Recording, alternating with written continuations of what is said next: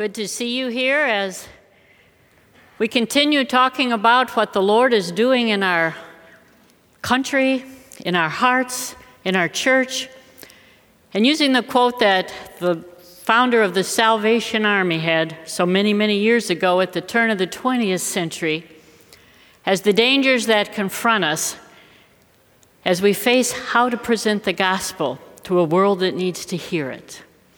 Today, we bring our series to an end as we've looked at the statements and seen how the Holy Spirit moves into our world and how the problems that we have are really because of the sin that we allow into our lives, but the hope that we have because of Jesus Christ. We began with the statement that one of the dangers we face is religion without the Holy Spirit because it is the Holy Spirit who draws us to the truth. It's the Holy Spirit who is the Spirit of truth. It is the Holy Spirit who's the convictor of sin. And without the Holy Spirit going into the world and drawing us to the knowledge of who Jesus is and convicting us of the fact that indeed sin is part of our lives, we really don't understand the God we serve or what it's all about. But it would be a terrible thing if the Holy Spirit just came and convicted us of sin, and then nothing was there to remedy the fact that we were sinners.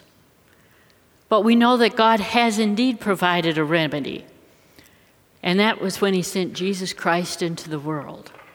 So, Christianity without Christ can really not be Christianity at all because it is who Jesus is, the divine Son of God, that makes it possible for our sins to be forgiven. It is His blood that was shed on the cross that takes away our sin and gives us the kind of righteousness that only God can give us because we could never earn it or be good enough. So, as Jesus Christ is our Redeemer and Savior, the Holy Spirit begins to show us that we need Jesus Christ in our lives. And so, forgiveness comes when we recognize we're sinners and repent of our sins. When the Holy Spirit shows us indeed we need to have that kind of godly sorrow that says, I have ruined my relationship with God. Sin has stepped into my life. I am a sinner. And because I'm a sinner, there's no way I could ever make myself acceptable in God's sight. But with the blood of Jesus Christ, and the admission that we're sinners. Our sin is taken away, and we have right standing with God. And then we live a completely different life. Because when we put ourselves into God's hands, we are born again, which means we are new people. We are different people. We belong to a different kingdom. We live by different rules. We're going a different way. We are the light of the world. And that regeneration that comes from the power of the Holy Spirit makes us stand out from the rest of the world because of what Jesus Christ has done for us. But we're not just saved so we can come to church and worship together and have a lot of nice friends and feel good about each other. We're called to make a difference in the world. We go into the world to show them that the government of Jesus Christ is the way to blessing. That we don't leave the world to just take care of itself and we're fine because we're in church. We're not of the world, but we are in the world. And the government of God, because God is the one who puts people in authority, rules the earth. And we need to be people who submit not only to the government of Jesus Christ, but extend that rule into our society so that everyone can be blessed. Because if we live according to God's rules, we will be blessed people. But up until now, everything that we've talked about and everything that the Holy Spirit is doing is to show us how we can be different people and how we can make a difference while we're here on this earth. But we're not called just to be different today and to make our lives count for while we're here on earth. There's a grander purpose and there's much more to the story than that little bit of time that we spend here on earth. And so today we come to that last statement heaven without hell. Is that even possible, or what does that mean? And really, what we're looking at today is what happens when we die. Because we know that our time here on earth is a very short time period. If you look at all of history and the thousands of years that we've been around, most of us are not on the planet for really a very long time. Uh, we have no idea how long our time is, but we know it's limited. We all of us know that we're going to die at some point. This is a universal truth. Death is part of our world. But what's amazing to me is how we know that we're going to die, but for the most part, we don't really like to talk about it. That somehow, if we kind of ignore the whole topic, maybe it'll just go away. But common sense tells it we know that it's not going away. We know we're going to die. But it's amazing how many people really don't want to face that fact and figure out what in the world they're supposed to do. We all believe in heaven. If you look at the last Barna polls, they'll tell you over 74% of the country right now believes in heaven and believes in an afterlife. Of course, only 14% actually believe in hell. So we do have a group of people who know that there's got to be something beyond this life. There has to be more. Problem is, they really don't know what that is. So most of their answers are, well, I don't really know, or I don't know how anybody could know because once you die, nobody comes back to actually tell you what they've done. And there's really no way to figure out who's right. Maybe we're all just going to be reborn and reincarnated and come back and keep doing it all over again until we get it right. Because we don't really know what right is, but we're going to keep doing it until we figure out what it is. Or we're all going to heaven because we're all good people. But is that the truth? And is that what's really going to happen? Because it seems the most important question that we ought to face, because we know we're all going to face it at some point, we are going to die. I would think you'd want to have the assurance of knowing what's really going to happen when that day comes. And is it possible to even have that kind of assurance and know what it's all about? See, when we look to the Word of God, we know that because God is the creator of the heavens and earth, He has a plan. And His will goes forth in the, in the earth, and that plan is carried out because God's in charge of everything. Time was created when God created the earth. He set in motion what we know as time when Adam and Eve sinned and brought death into the world. But we did not just arrive on this planet by some evolutionary quirk uh, of accident or chaos. We are part of a plan, and a very definite plan. Because when God created the world, He had a plan in mind. And He didn't just create the world and set it into motion and then just sat back and say, well, let's see what they do with it now. He's involved in the world, He knows what's going on. As we said last week, He sets up rulers, He sets up authority. He's very much mindful of what we're doing and what we're all about. He knew that sin would destroy us. And he could have just left us to that destruction, but he didn't. He made a way. He brought the Redeemer into the world. And we are redeemed through Jesus Christ. But this world is imperfect, and God knows it. And just as He created in the beginning the world the way He wanted it, sin is not going to win out in the end. We are moving towards a final purpose, and God is going to restore all things when He returns to set everything right. See, there will be a climax, there will be an ending to time as we know it today. We're not sure when that time will be, but we know it's coming because Jesus said it was coming. Jesus Christ has always been the focal point of history. When he went to the cross, he changed everything. He made it possible for us to have a relationship with the Lord. And how do we know that's true? Because he conquered death. The grave couldn't hold him. The resurrection of Jesus Christ, what we're going to celebrate in just a, a few more weeks as Easter gets here, is putting the truth to the statements that Jesus made of who he actually was, because he did conquer death. He returned. But even that doesn't end the story. Because after he returned and was on earth for a while and they all recognized that he had come back, he didn't stay he ascended up into heaven. And as he ascended up into heaven, he rules and reigns in the affairs of this earth to the day that he's coming back. Acts 1 9 tells us about that return. It says, After he or after Jesus said this, he was taken up before their very eyes, and a cloud hid him from their sight. They were looking intently up into the sky as he was going when suddenly two men dressed in white stood beside them. Men of Galilee, they said, why do you stand here looking into the sky?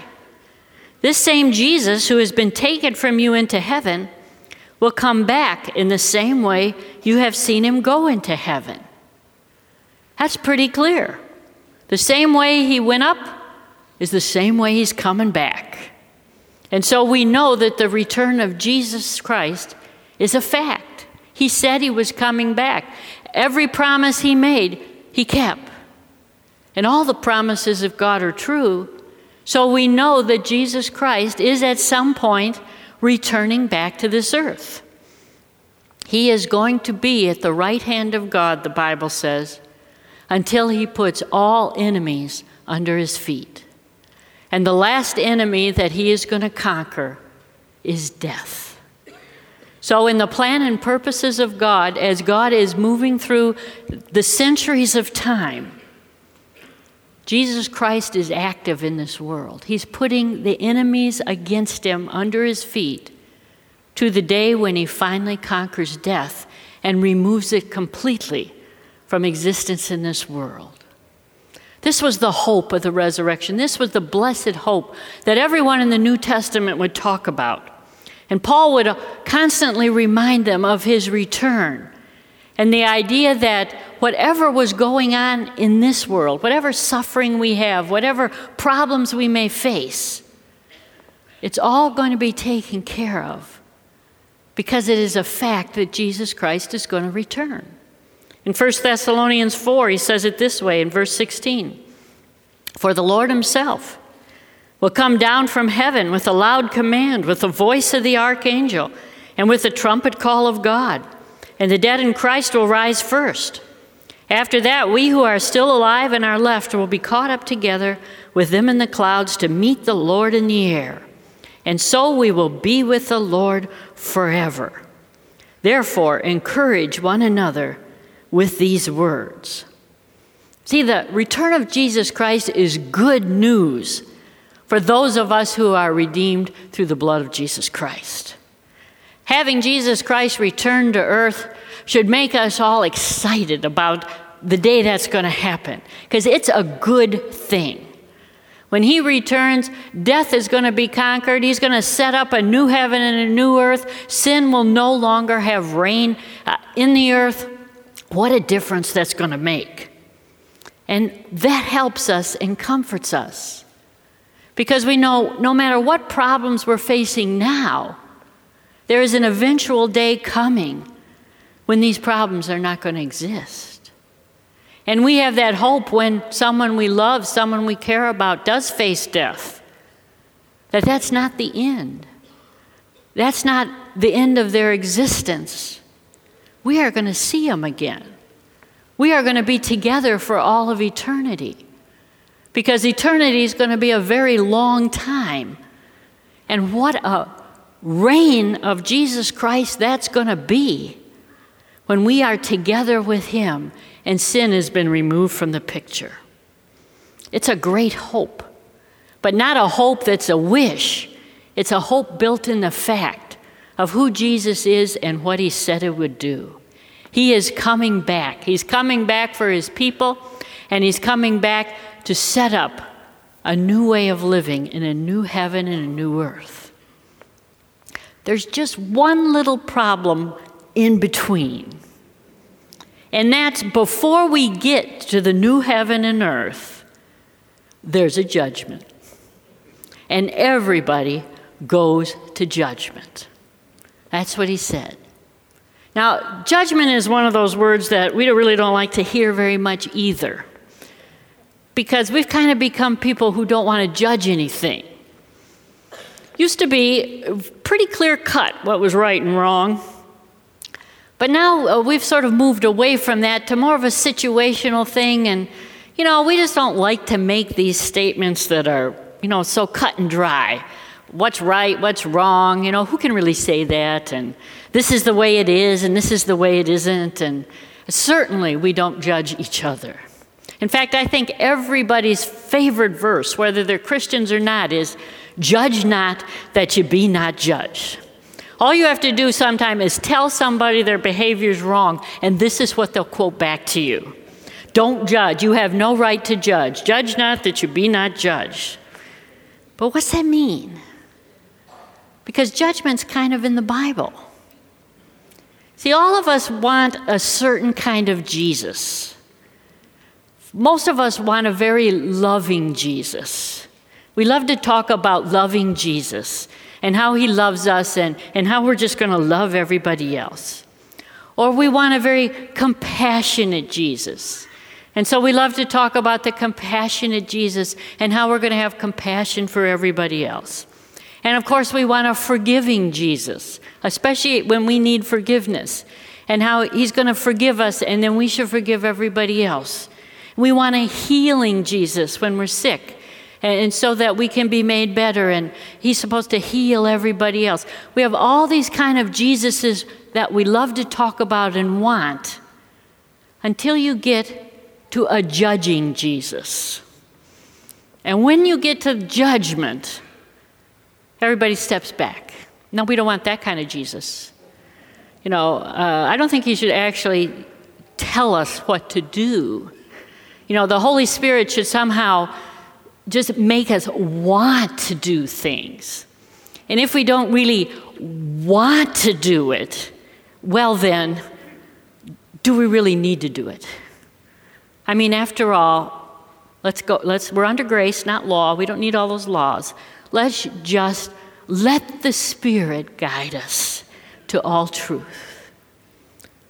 The problem is, it's hard to get through the Bible without seeing judgment in there because judgment comes all the time. It's a loving God and a loving Jesus that will judge us. Because only thing that makes sense is if there is truly justice in this world, and that justice has to come at some point. See, a loving God has to judge sin. If he doesn't judge sin, he just lets it go unpunished, then people that are sinners and people that have hurt others and let their sin run rampant get away with everything. And we just instinctively know that's not right. People that do bad things ought to be punished. And conversely, we think people that do good things ought to be rewarded. And so the whole concept that sin would not be addressed, that God would just let certain people get away with it, we know that's, that's not really right. The problem is in our determination of who's bad and who's good. You talk to some people now, they'll admit there's a hell. It's just there's very few people actually in it or will be in it at some point. I think, really, out of the entire 20th century, the only person going to hell is Hitler. Everybody talks about him. Oh, hell, people like Hitler should go to hell. But everybody else seems to be getting a pass. You know, he's like our standard of evil. That may be our standard, but that's not God's standard. And so we have to get back to the Word of God to see what is he talking about when he talks about judgment and the fact that there's a day of reckoning coming. And no matter how much we think we're going to escape it, we're simply not going to escape it. See, when you read through the Bible, you see lots of judgments. We're talking about the final judgment. That's not the only judgment that comes. God is always judging. And when you read through, you see when God has enough, God judges. He will allow us to go only so far, and then He's had enough. Uh, if you're a parent, you understand the concept. There are days when your kids have pushed you to the limit and you've had enough. And when you've had enough, those kids know to watch out. They can push you just so far, but the day you've had enough is the day they better run for cover because you are going to do something about it. Now, if we're that way, when we have enough, we're going to do something about it. When God has enough, He's going to do something about it as well. He had enough in the days of Noah. And he sent judgment to a world, and only Noah and his family were spared. At the Tower of Babel, he had had enough of their affront, and he changed all their languages. He had enough with the cities of Sodom and Gomorrah, and they were utterly destroyed. He had enough with Egypt oppressing God's people, and he judged that nation and destroyed so many people there. He used Assyria and Babylon to judge both Israel and Judah when he had had enough of their idolatry and their sin. And then eventually judged Assyria and Babylon as well for their sins. He let Rome judge the Pharisees and the people of Jesus' day that were running things. And then, of course, eventually judged Rome himself. Because God, when He has enough, He brings judgment. And he brings judgment because he's not going to let sin rule in this world and destroy everything he's created. But sin is destructive. And he doesn't just send judgment to nations, he just sends judgment to people. He told Eli that his whole household would end, his future family would be ended because of his failure to discipline and judge his own children. Much the same thing happened to King Saul. The kingdom was taken away from him in judgment because he failed to do what God told him to do. David was judged as well, though he had the eternal throne. Judgment came in the form of his children rising up against him. Ahab, many of the other kings were all judged. Their lines were cut off because God had had enough of what they were doing.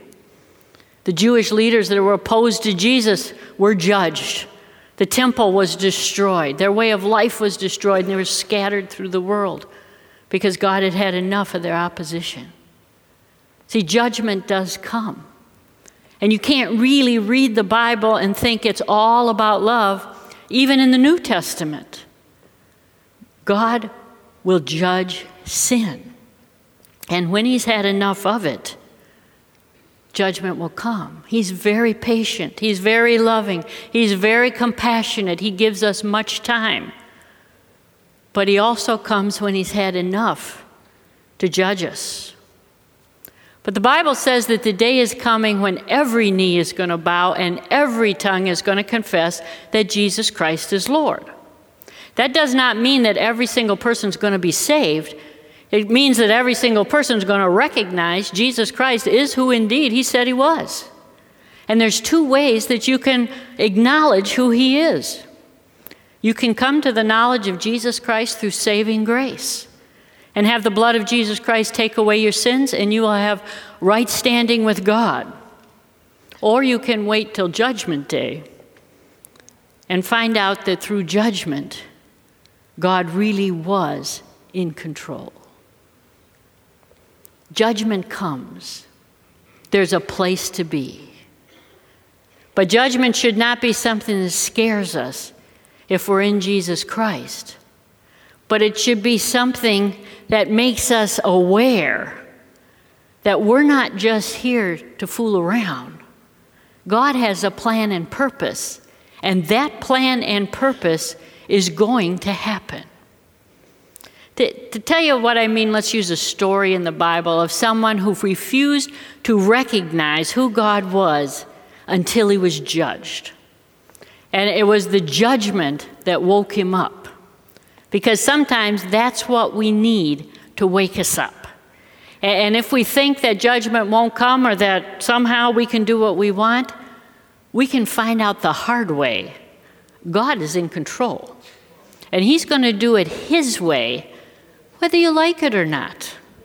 So it's easier just to accept that fact than it is to fight against God. Yet we spend so much time fighting against God, particularly when God doesn't appreciate the wisdom that we have. But let's look to the book of Daniel. We talked a little bit about King Nebuchadnezzar last week. But let's look at him again this week. He was the great king of Babylon who conquered Judah, brought a lot of the exiles back, flattened the temple, destroyed the country. And at the time, he was the greatest power on the earth. As we talked about last week, he had a dream of a great statue.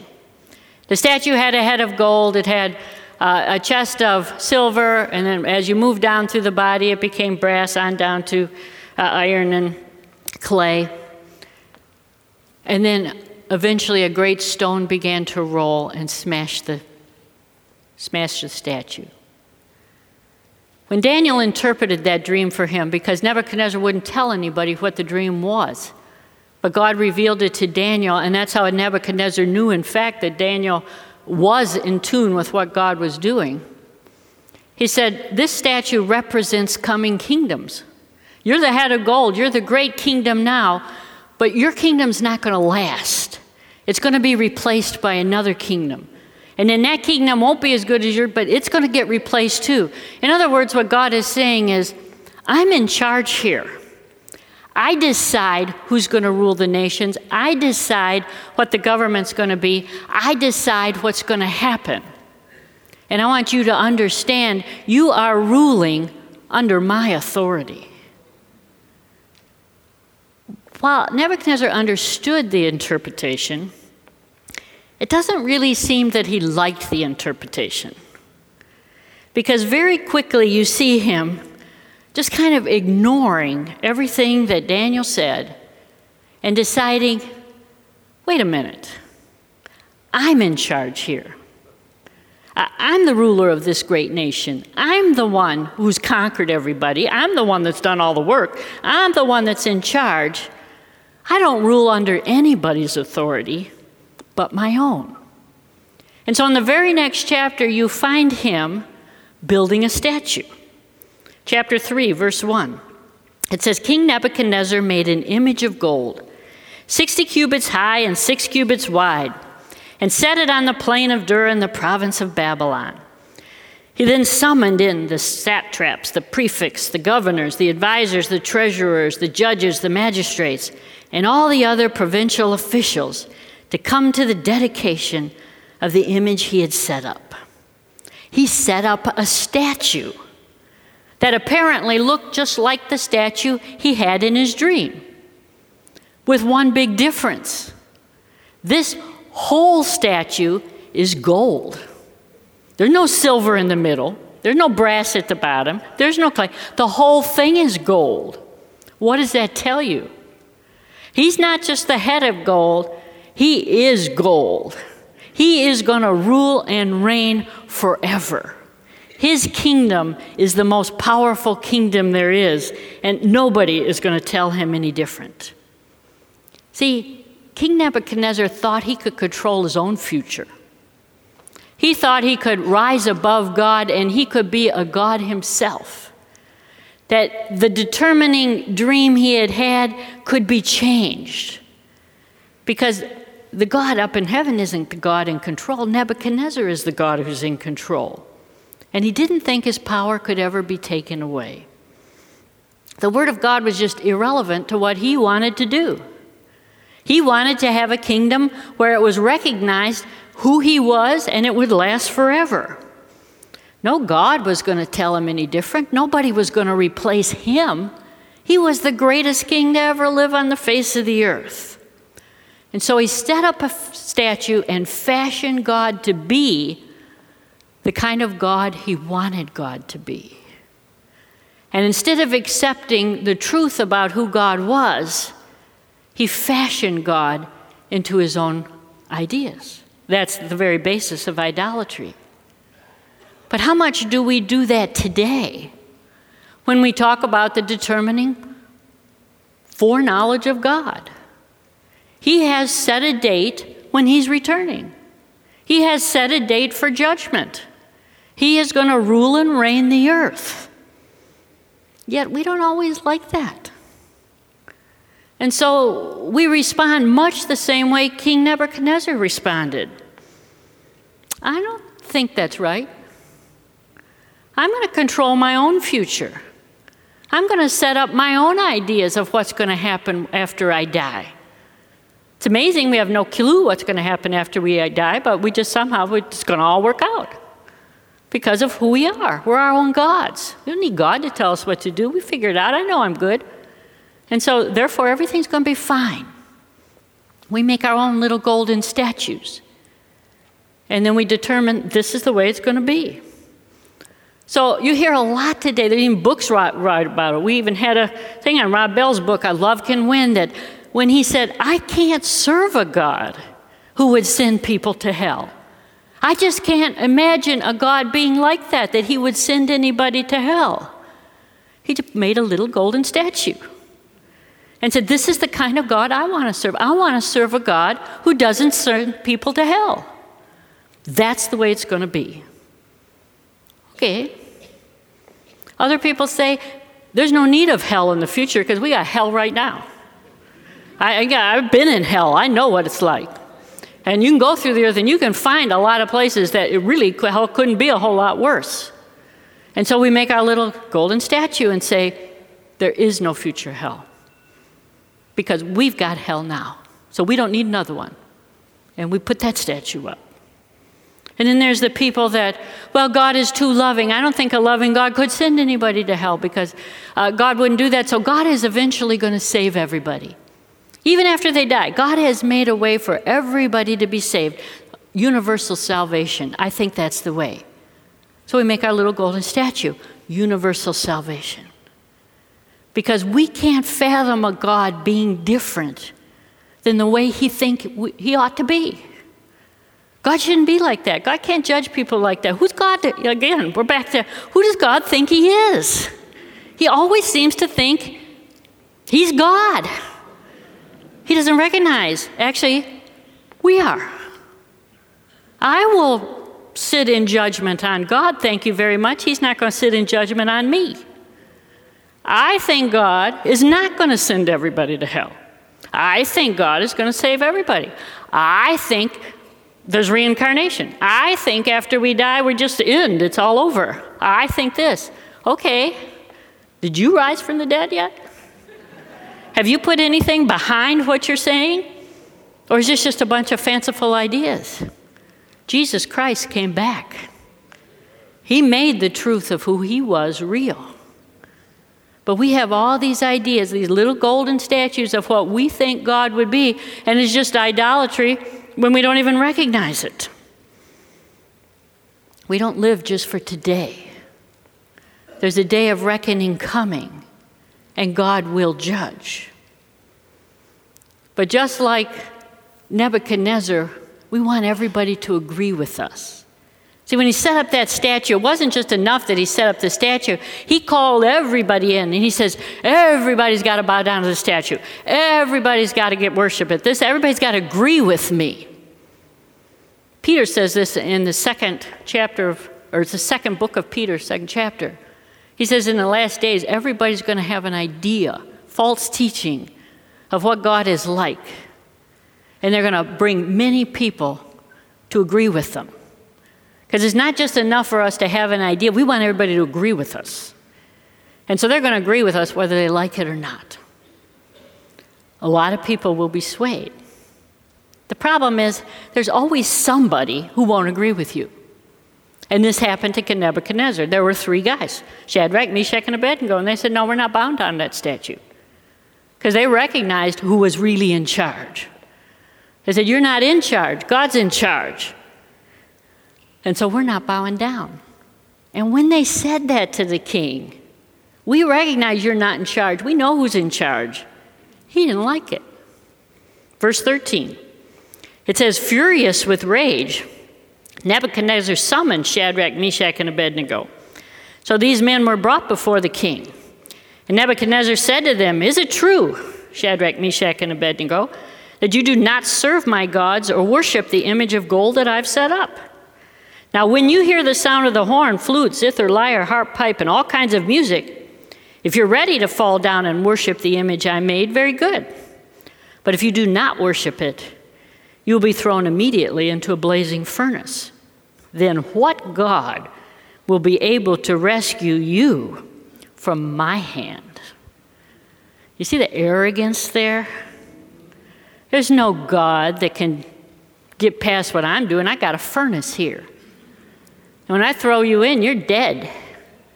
And you're going to see who's really in charge because I can take your life. And there's nobody going to rescue you when I give the order to put you to death.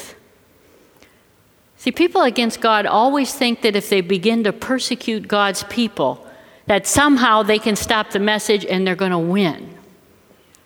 But the problem is, if they're truly God's people, they're not afraid of death. And when you're up against people who are not afraid to die, you have no control over them. And that's what happened here. These three were not afraid to die. They didn't care if they died or not because they knew who was in charge and they knew where they were going after they died. And so Nebuchadnezzar had no control over them. And they told him that. He goes, Our God can save us. We believe that, but that's not the issue whether he's going to save us. We don't care if he saves us or not. He's in charge. We belong to him. He'll take care of us. We don't care what you do to us. When you grasp that truth of the coming kingdom, nobody can ever harm you. But if you live in fear of death, you'll be swayed by everything that comes along. If you're afraid to die, if you're not sure where you're going, if you're not sure of the truth of the resurrection, uh, of what is happening after we die, then you're never going to stand up truly for the God that you serve. See, Shadrach, Meshach, and Abednego, they knew that God would take care of them. But so often we don't believe that. We're asked at work to do things that we know are against God, to, to teach things in schools, to do things at work, to do things that we know are against the Word of God. But we don't stand up because we're afraid we'll lose a job or we're afraid of tomorrow. Who's going to take care if I lose my job? You know, what's going to happen? We're so afraid of what might happen because we truly don't believe that God will take care of us. But He's in charge and He will take care of us even unto death. And so death holds no fear for us because we know He has provided a place for us. That concept infuriated Nebuchadnezzar. And he threw him into the furnace. It was so hot, the people who threw him in died. But then, as they're watching him, watching him burn up, the strangest thing happened. They didn't burn up. And in fact, there was an extra guy in there. They threw in three, and then he looked and he goes, There's four. Where'd that guy come from? They'd met Jesus Christ. And finally, Nebuchadnezzar wakes up. He goes, Take them out of the furnace, they're not burning up. And he recognized the God that they served really did have some power. Verse 28, it says, Then Nebuchadnezzar said, Praise be to the God of Shadrach, Meshach, and Abednego, who has sent his angel and rescued his servants. They trusted in him and defied the king's command and were willing to give up their lives rather than serve or worship any God except their own God. Therefore, I decree that the people of any nation or language who say anything against the God of Shadrach, Meshach, and Abednego will be cut into pieces, and their houses be turned into piles of rubble. For no other God can save in this way. For the second time, Nebuchadnezzar is given the information that there's a true God and he reigns. And for the second time, he's given the opportunity to actually bow his knee and confess that that God is in charge and reigns in the universe. And while he recognizes again that this God has some power, he's still not ready to submit to that power because he just can't give up control. He has to be the king in charge. And so he just changes really the way the Jews are allowed to worship.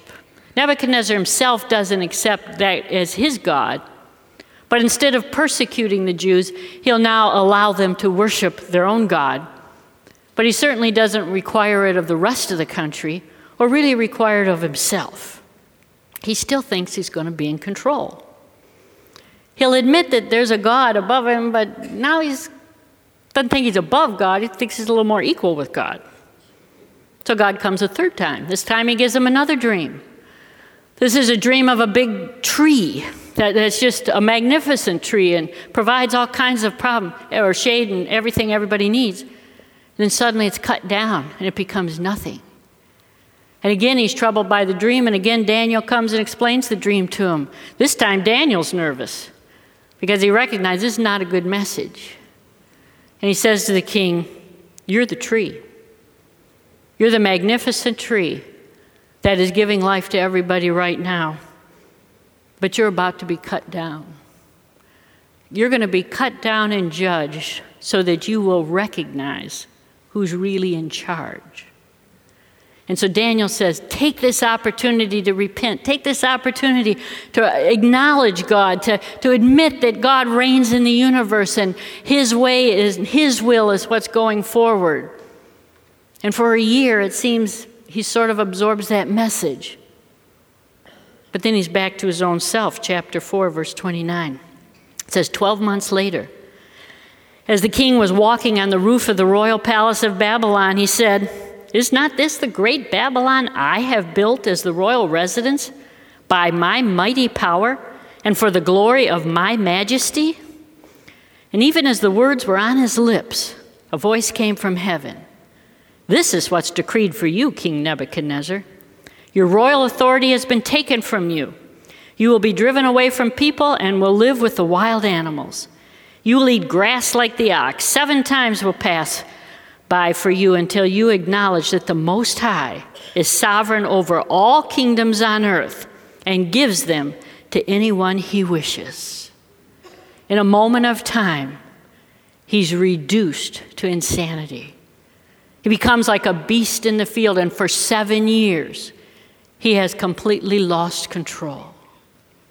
For seven years, he recognizes no matter what he tries to do, he's insane. He can't get it back until he recognizes who's in charge. You see, God had had enough of him, and he sent a judgment. And in that judgment that reduced him to abject beast of the field, totally insane and out of his mind. God said, Now, do you know who's really in charge? And this part of the book is actually written by Nebuchadnezzar as he finally admits, I'm not the one who's in charge of the world. There's a God in heaven, and I have to do it his way. Verse 34, it says, At the end of time, I, Nebuchadnezzar, raised my eyes toward heaven, and my sanity was restored. Then I praised the Most High. I honored and glorified him who lives forever. His dominion is an eternal dominion. His kingdom endures from generation to generation. All the peoples of the earth are regarded as nothing. He does as he pleases with the powers of heaven and the pow- peoples of the earth. No one can hold back his hand or say to him, What have you done?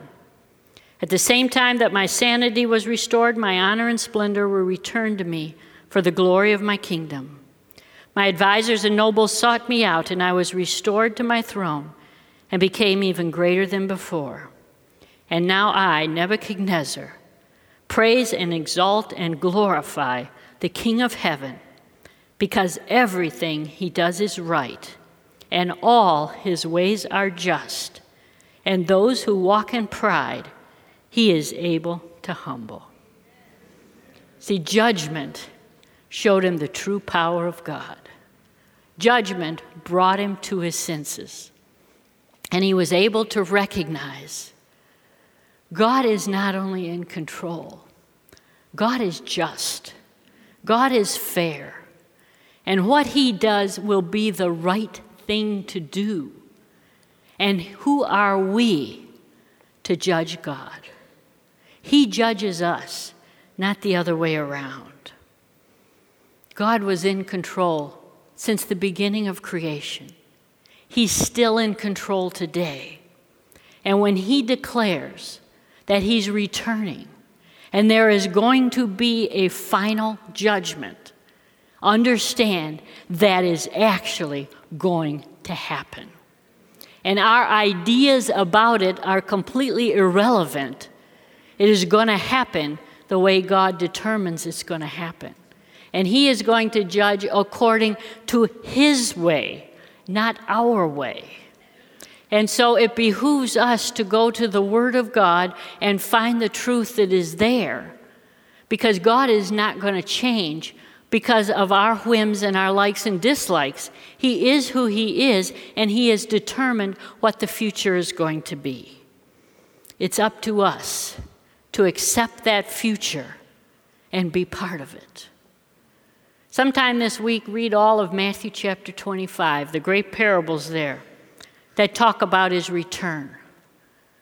He talks about foolish virgins who think that they have all the time in the world, that nothing's ever going to change, the bridegroom's not coming. That's like people that are foolish today who think, I don't know, I don't have to face death. I don't really have to think about that. It's not going to happen for a while. I'm not dying today. Or Jesus isn't coming back today. Uh, I don't know that he's coming back at all in my lifetime, or even whenever he comes, well, we'll, we'll deal with that when it happens. That's the foolish virgins. But what they found out, the door was closed, and they didn't get in. And then he talks about foolish servants who think there's never going to be an accounting. That you can do anything you want in this life. That whatever gifts and talents God has blessed you with, it doesn't matter if you use them or not. Because, you know, it's all about what you want to do anyway. And, you know, I've got no time to work for the kingdom of God, and I don't think there's ever going to be an accounting. He says, You fool, I came and here's the account. And here's your answer you're cast into outer darkness. And then he says to all the people, goats on this side, sheep on this side, Come in, stay out. Based on what? How you treated people. Were you the light into the world that you needed to be? Or did it become all about you and self and the needy of the world you didn't care about? And in that statement, that chapter closes with this great statement Matthew 25 46.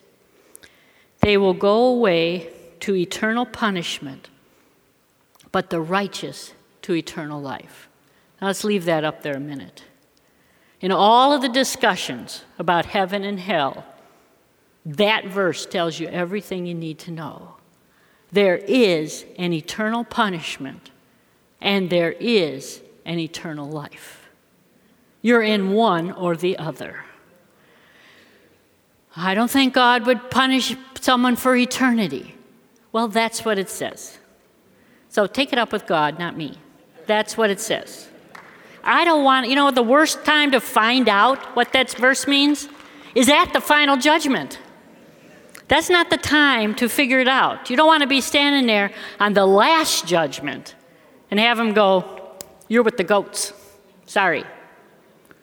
Now, he sends judgment all the time. I mean, we're still going to be judged. Judgment's coming all the time.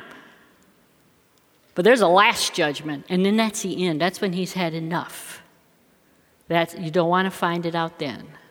Better to submit now and understand there's nothing to be afraid of if you're in the hands of God. If Jesus Christ has taken away your sin, you are assured of your salvation, and death holds no fear for you. In all these parables, one of the most common threads is everyone that was lost was shocked. They couldn't believe they didn't get in. For all of their theories, for all their ideas, for all of the talk, they were shocked that they didn't get in. That's because there's only one way in, and that's through the blood of Jesus Christ. Can you have heaven without hell? Not at all.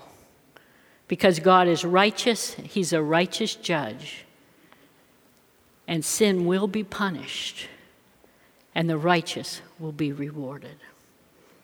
But He gives us time, and He gives us days like today where we can see His glory working as we come to Him and know that He answers our prayers and whatever our problems are, we can put them into His hands. Today we close as our healing service. We didn't have it last week because of baptism, but we have it today. And I'm going to ask the elders and ministers if they'll come and take their place at the altar. God loves us. He provides healing for us. He provides salvation for us. He can give us the assurance of what's going to happen when we die.